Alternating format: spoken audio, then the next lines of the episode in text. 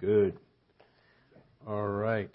It was brought to my attention in the last session that I uh, blew through the sound barrier and the time barrier, uh, talked really fast, and then went long. so I will uh, do my best to um, do that. For, but for the sake of our, um, for uh, some of our younger um, um, members of the audience, I, to share with you something that's really near and dear to my heart. This is a work in progress. I mean, what you're going to get is worked, uh, but there is more that I continue to build on this because I think it's so important. And the title of it is called Social Media, Video Games, and the Gospel. Um, uh, I am on all three of those. So this isn't like some super old guy trying to come at you and to tell you that Facebook is of the devil or anything like that. That's not where we're going. Uh, social media, video games, and the gospel. I believe that the three of them have opportunities to be enemies of each other or analogies of each other. Um, but let's pray, and I'll get more into that. Father, in the name of Jesus, I thank you and praise you for everything. Um, my heart is eager to hear how, Lord God, you would, for this audience, tailor this conversation uh, of the gospel. I am gripped, Lord God, every time I get a chance to walk off from behind one of these mics and realize that you used me again, and I can't figure out why, because there is nothing that I have done to qualify.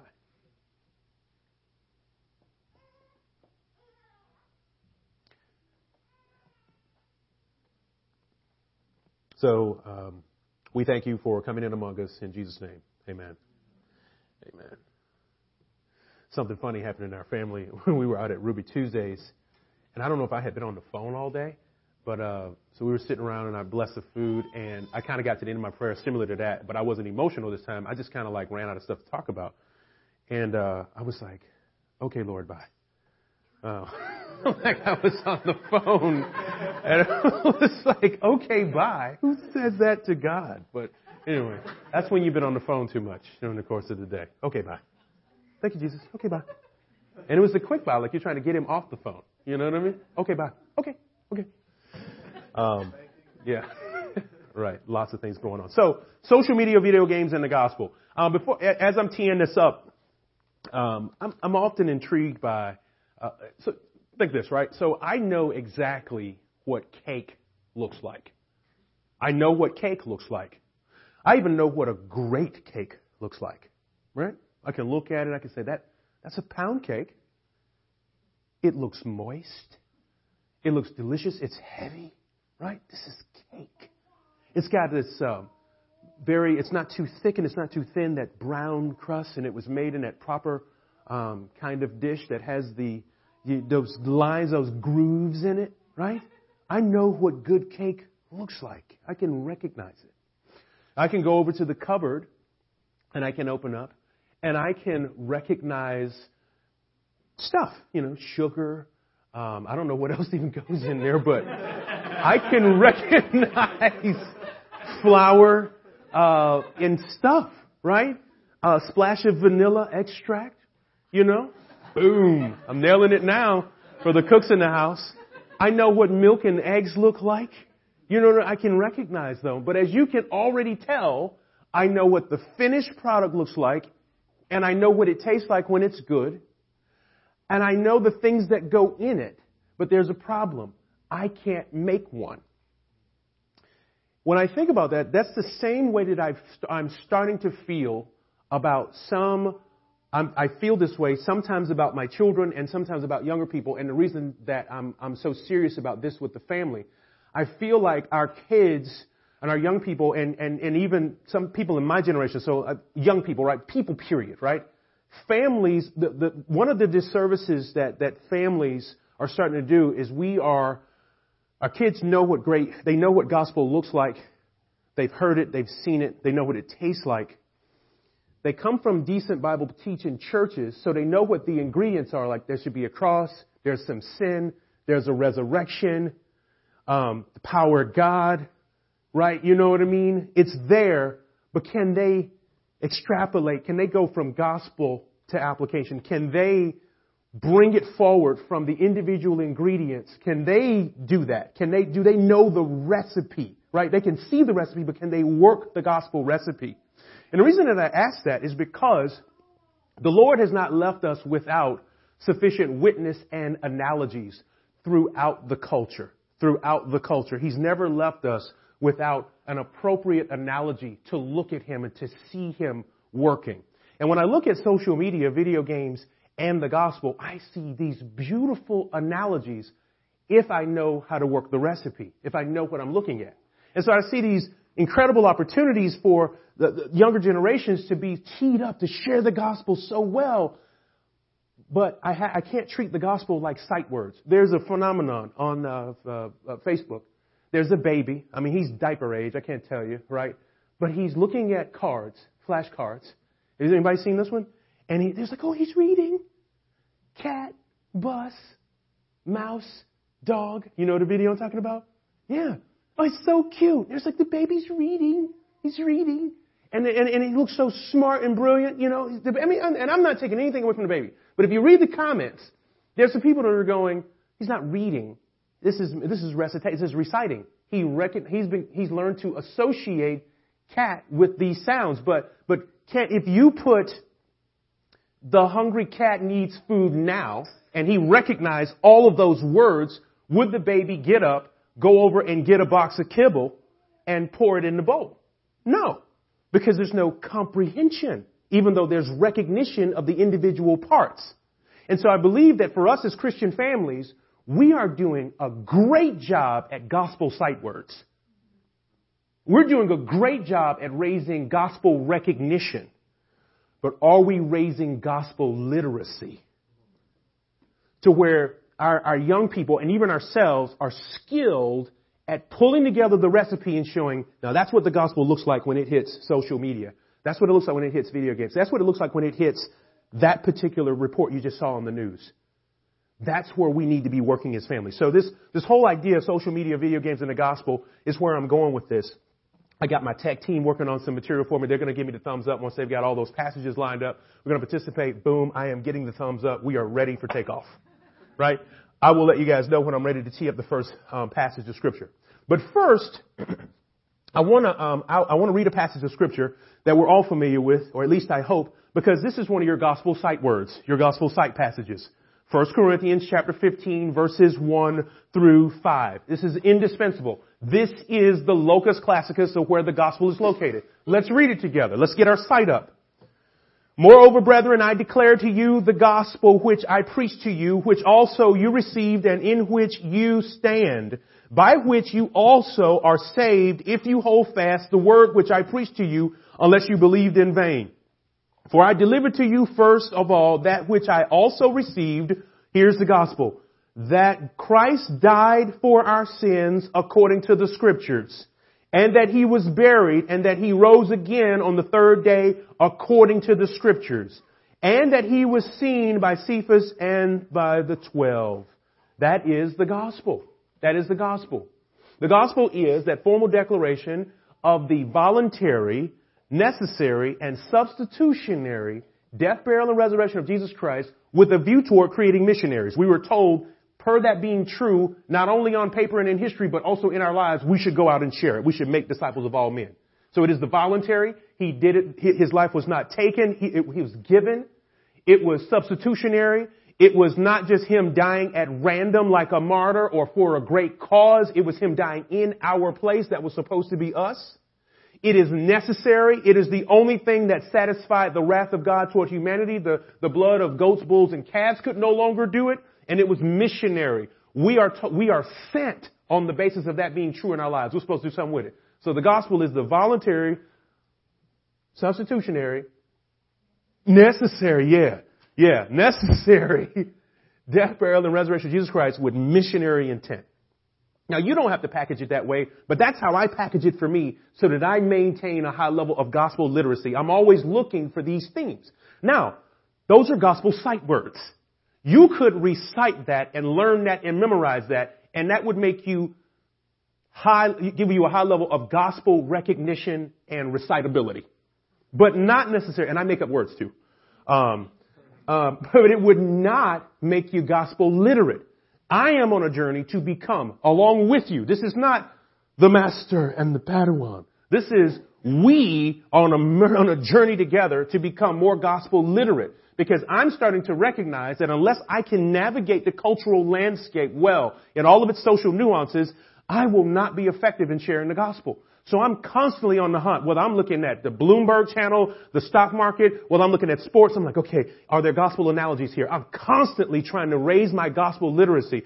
Summer equinox, eclipses, uh, you know, frogs, the nature channel. I'm looking for gospel analogies. You know what I mean? Because I want to just become gospel literate so that no matter who I'm in the room with, I can make a beeline from that person's perspective and their profession, draw out some illustrations from what they do and what they've committed their lives to, and run to the cross and make them go, hmm, I never considered that. And I'll be like, peace. you know?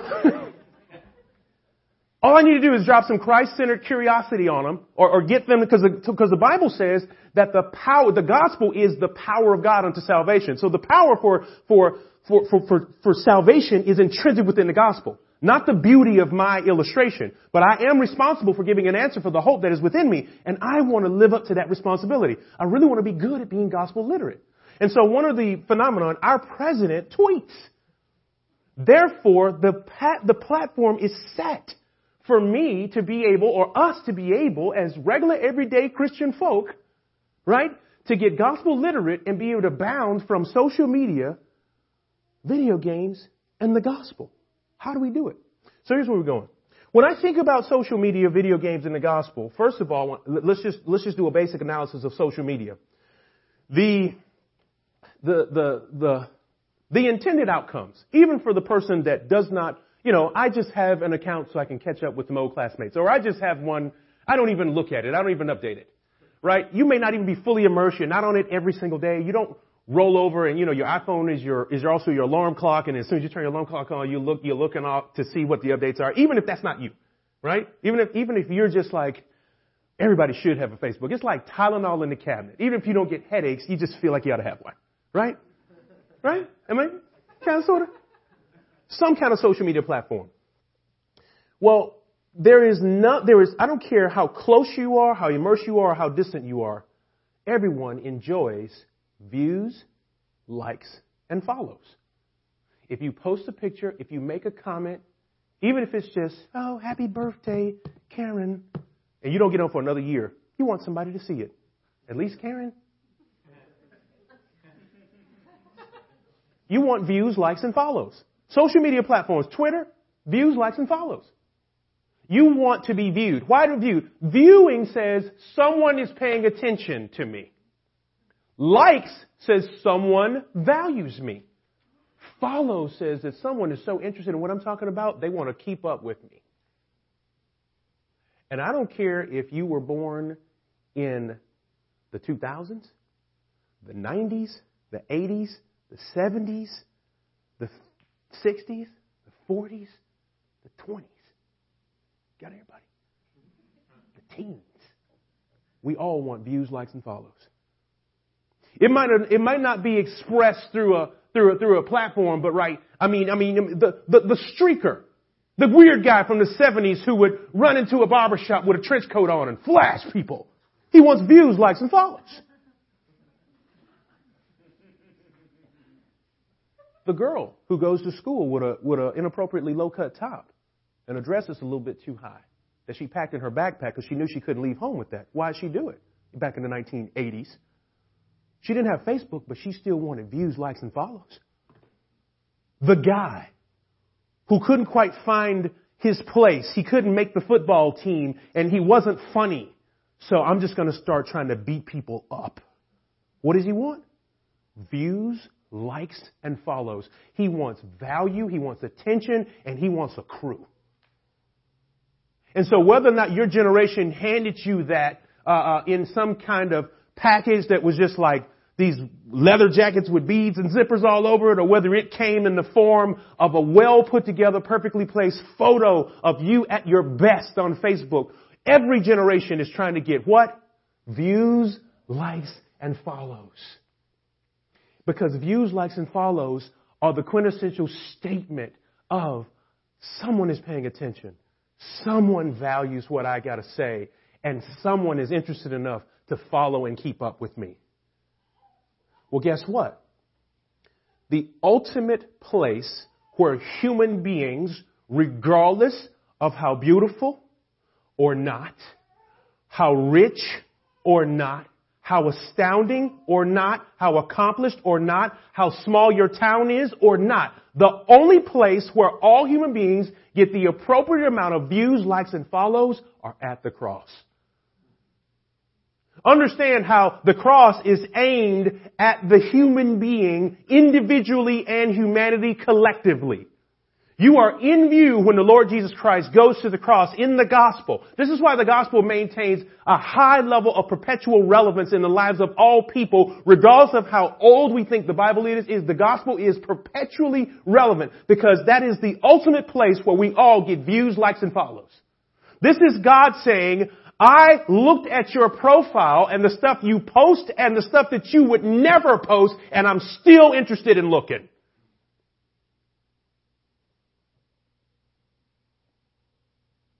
And then there's likes. The same cross says that not only did I see you, I didn't see your great photo. I saw your worst one. I saw, I saw your mole. I saw the blurry one. I saw the one where your hair was screwed up. I saw your sin. And I still looked. I didn't just look. I liked. Didn't like your sin. I still liked you. But not only did I like you enough to, to, to die in your place, not just for you as a favor, I died in your place because my father was perpetually angry with you. But then I decided to give you, if you would respond to my like, then I decided to give you my Holy Spirit because I wanted to follow. This isn't, this isn't my clever illustration of Facebook and the cross. This is the beauty of your God having deposited in one of the most pervasive uh, elements of contemporary culture a living witness of how the gospel works, and then showing us how the human heart craves for something that can only be offered in the Christ. And so, what is value? Let's look at the value matrix. The value matrix that many of us are striving for, all of us, there's no one in this room that is exempt. We want acknowledgement, right? Even if I'm a total stranger introvert, I at least want someone to acknowledge that I'm an introvert and leave me alone. We want acknowledgement. That's what it means to be viewed. I just want acknowledgement.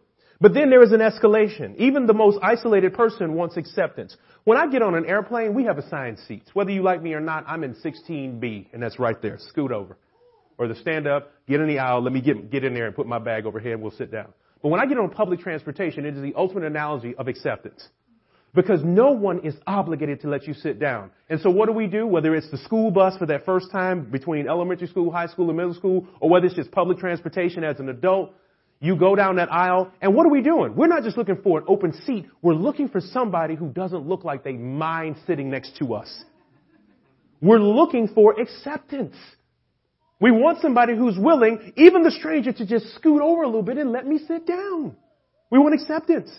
The human heart craves not only for acknowledgement and acceptance, but also for affirmation. Even if I'm embarrassed by public praise, I at least want to clap or two when I get finished. Right? All right, go to the car.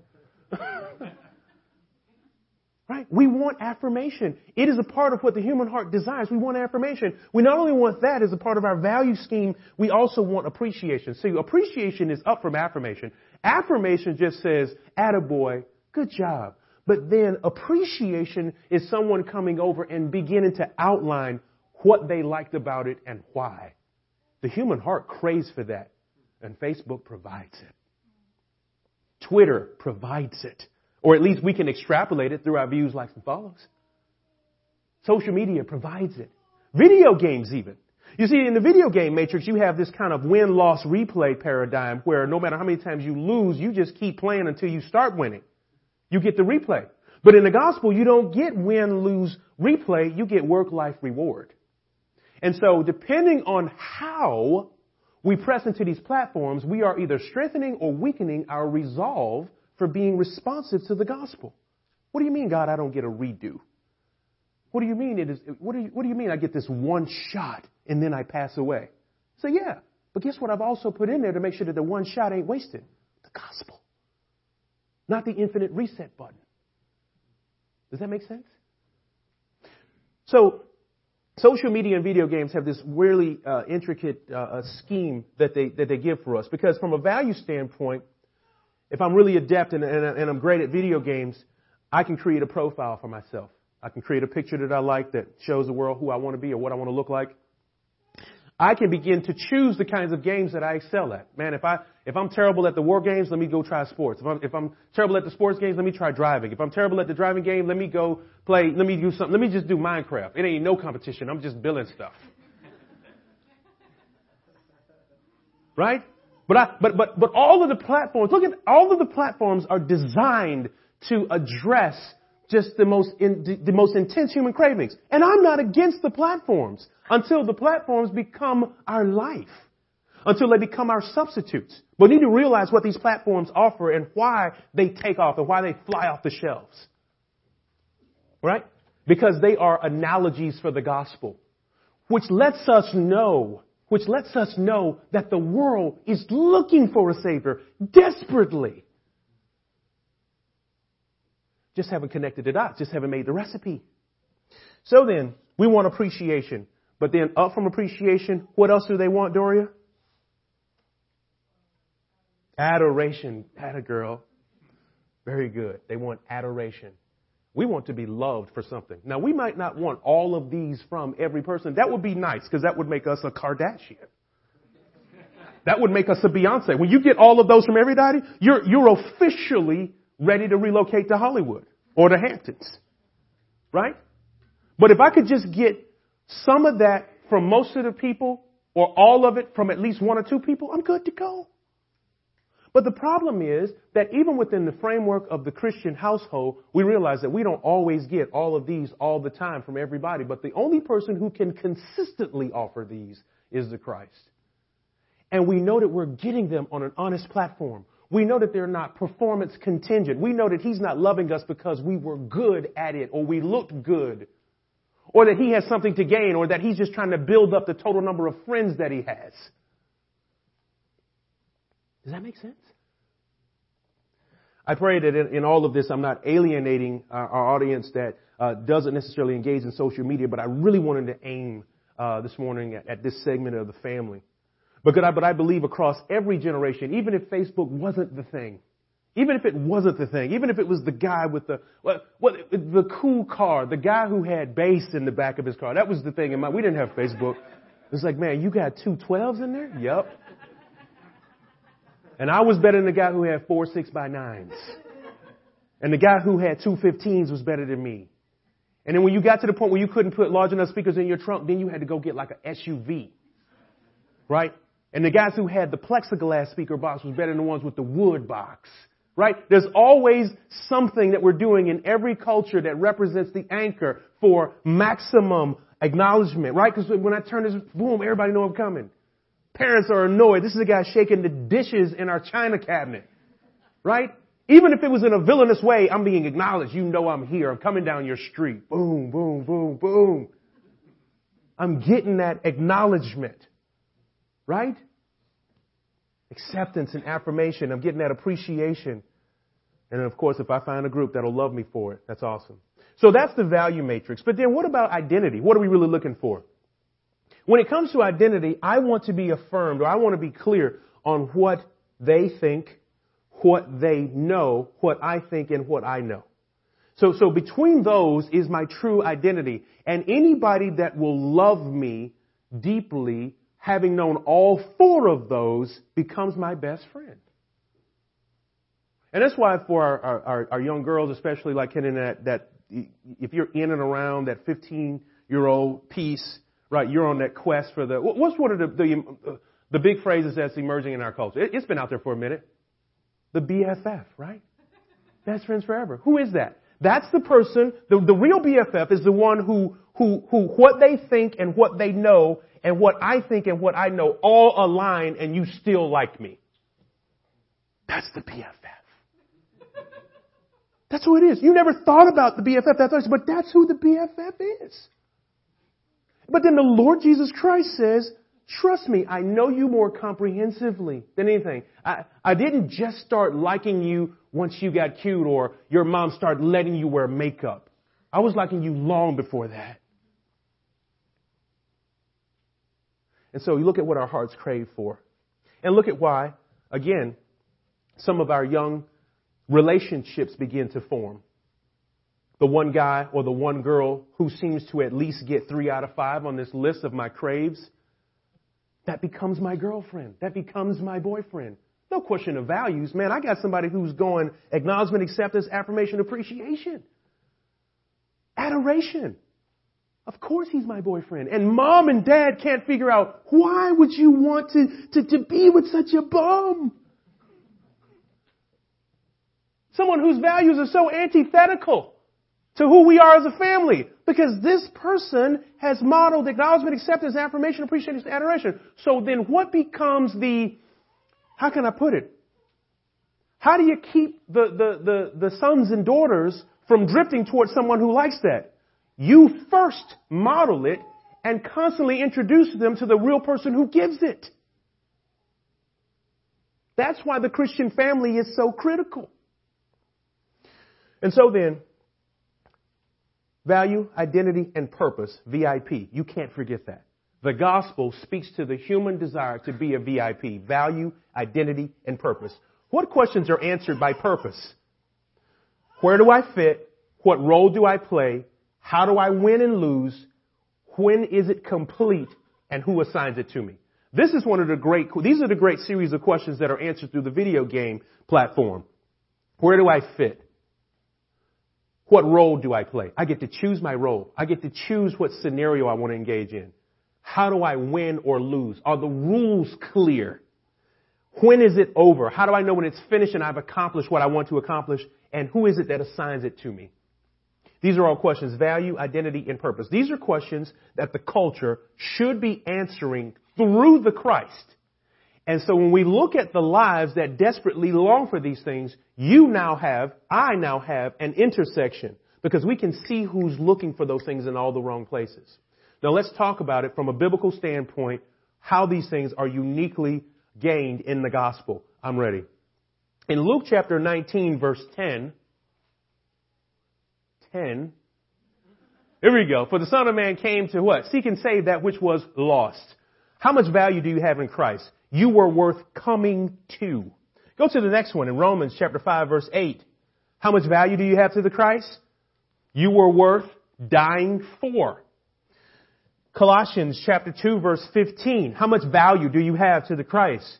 You were worth fighting for. He disarmed the rulers and authorities and put them to open shame, triumphing over them in Him. This is what the work that was done at the cross. So the death of Jesus Christ isn't just some bloody mess. Something is being accomplished on your behalf, and you have that much value that Christ would fight for you.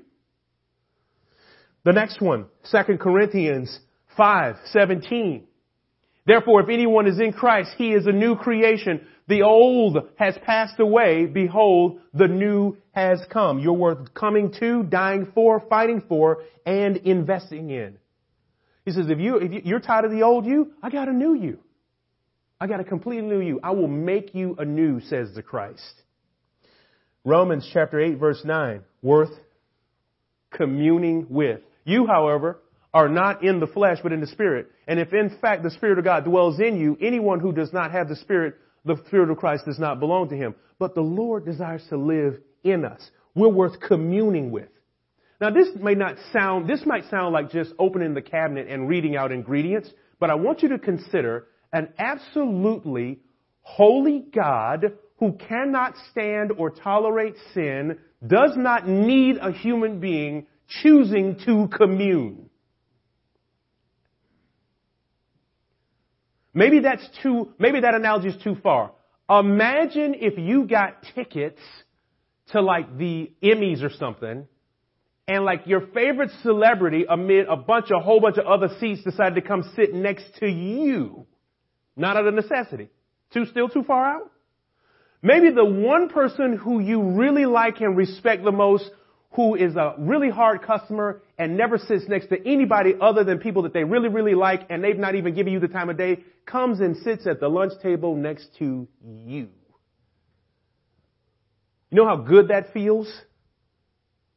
Nothing in comparison to having the Holy Spirit wanting to hang out for eternity. So, worth investing in, worth communing with. First John chapter 1 verses 6. Yeah. For if we say we have fellowship uh, with him while we walk in darkness, we lie and do not practice the truth. But if we walk in the light as he is in the light, we have fellowship with him and one another and with the blood of his son Jesus Christ, which cleanses us from all sin. And if we say we have no sin, we deceive ourselves and the truth is not in us. If we confess our sins, he is faithful and just to forgive us our sins and to cleanse us from all unrighteousness. If we say we have not sinned, we make him a liar and his word is not in us. But then verse 2 tells us, hey listen, if you completely screw up everything on this list, but you're prepared to, to acknowledge that you've screwed up, you have an advocate with the Father. The word there is literally, in the underlying language, the term for an attorney. You have somebody that's willing to represent you. Pro bono. Right? So, worth representing when we've screwed up at our worst.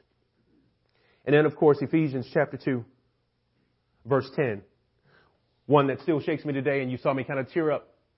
For we are his workmanship, created in Christ for good works, which God prepared beforehand that we should walk in them. So in other words, the work, so the Lord wants to work with me and through me.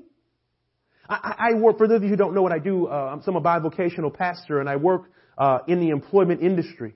And I can't tell you, I mean, I remember uh, when I first started as a recruiter, making hundreds and hundreds of phone calls, working on one position, and then interviewing 30 or 40 people, and then narrowing that down to five people, and then taking those five resumes to my manager, and he slashes them down and take it to one that we present to our customer. And what, and what am I getting there is, all these people, the moment that they had one single blemish, anything that I thought that my client would not accept, we would not move forward with that person. All of these touch points in order to get down to one candidate because they had screwed up one time. It's just, it's just an incredibly judgmental profession. Thank God I'm not a recruiter uh, anymore. It's, it's a bad, it's a good profession. Sorry. But it just trains you to look at people so critically. Now he coughed. He coughed in the interview. Get him out of here. Right? Can't explain his own experiences. Right? But, but, but I want to think about the number of times that I have screwed up, that I have messed up the interview, so to speak. The number of times that I have that I have not been able to live up to what I'm supposed to look like on paper, as is my resume as a Christian, but the Lord continues to keep me in His employ. He'll still work with me. How powerful is that? So that's how much value we have. First Peter chapter 2 verse 9, many of us know this. It says, but you are a chosen generation and a royal priesthood, a holy nation, his own special people. That one, I didn't give that one to your tech team. Uh, but first Peter, um, chapter 2 verses 9 and 10, uh, you know the conversation of us being a royal priesthood, his own special people, that we may proclaim the praises of him who called you out of darkness into his marvelous light. Um, who were once not a people, but now who are a people, the people of God who have not obtained mercy, but now have mercy. Here it is. We are, when it comes to the identity that Christ has given us, in the gospel, the world would call us weird, but in the Bible, we are rare for a reason. The world says you're weird. But the gospel says you are rare for a reason. You are royal priesthood. You are chosen. You are royal. You are holy. You are special. You are in plain view. And you have a role to tell something of the marvelous work of God. If you ever feel weird and awkward being a believer, you are at a great place. You are weird for a reason. That's called being rare. That's called being precious. That's called being special. That's called being chosen. That's called not being regular. You're rare for a reason. If I could, if I could drive on this, for instance, rare for a reason, uh, I find it interesting in our culture that when, when diamonds get rare for a reason, we pay great amounts for them. We don't throw them aside and say, what are these weird rocks? When, when, when, when sand, which is multitudinous, we can find it everywhere. It can be made into what? Souvenirs? Like little ships and bottles? Or it can be made into circuit boards in Silicon Valley. Metal We can choose to make them into wedding bands, which are much to be cherished, or we can make them into weapons, which have dubious purposes, depending on whose hands they are in. I, the reason that I say this is that when it comes to value, identity, and purpose, it is God who is uniquely not only able and capable, but committed to historically and, and screams it at us in the gospel that he is interested in making us all VIPs, but not unto ourselves, but VIPs for him. We do have value. He's declared it. We do have definitive identity. He has declared it, and He's loved us in spite of it, even when it's not savory. And we do have purpose, and it is built on identity. It is built on an identity that is both in Him and in the one who is handling me. So both my identity is unique and valuable to the Lord. In other words, what you, everything to how tall you end up being, to what race you happen to be, to what gender you are, it has specific glory potential to and for God. And let's, so let's get after it. The reason that transgenderism is an affront to the gospel is because it says, God, you didn't know what you were doing when you made me this. That no longer serves purpose. It doesn't have optimal glory potential. It doesn't have optimal value and it doesn't have proper identity. But let's talk about it just for a moment. What does that whole movement aspire for? Value, identity, and purpose. Let's shake the gates of the Supreme Court and get what? Acknowledgement, affirmation. But now that affirmation is in place, the movement is not satisfied. What does it want? Even if you don't agree with me, you better adore me or else I'll sue you. So you see it in every pervasive, in all of the great cultural movements, you see the human heart yearning for the gospel. And your and job and my job is simply to share it and keep the gospel in copious amounts, just scooping it and shoveling it out there and being relevant with it. Relevant doesn't mean bumper stickers and, oh no, we gotta put gems around it or bejewel it up. It means getting in God's word and saying, okay, Lord, Show me how to share the gospel in light of that, because that seems to be the new frontier. That's the thing that's getting a lot of conversation. How do I share the gospel in light of that? That becomes give an answer for give an answer for the a reason for the hope that is within us. So, if the previous message was an hour, that felt like about 49 minutes. Uh, so I probably I want to I'm going to close with that, and then we'll give us a little bit of a break. Dear God, we thank you and praise you for once again um, supping with us uh, in these messages. I pray, oh God, that they are landing in a place that pleases you and that we are more than prepared to um, to move accordingly in obedience towards you. In Jesus' name we pray. Amen.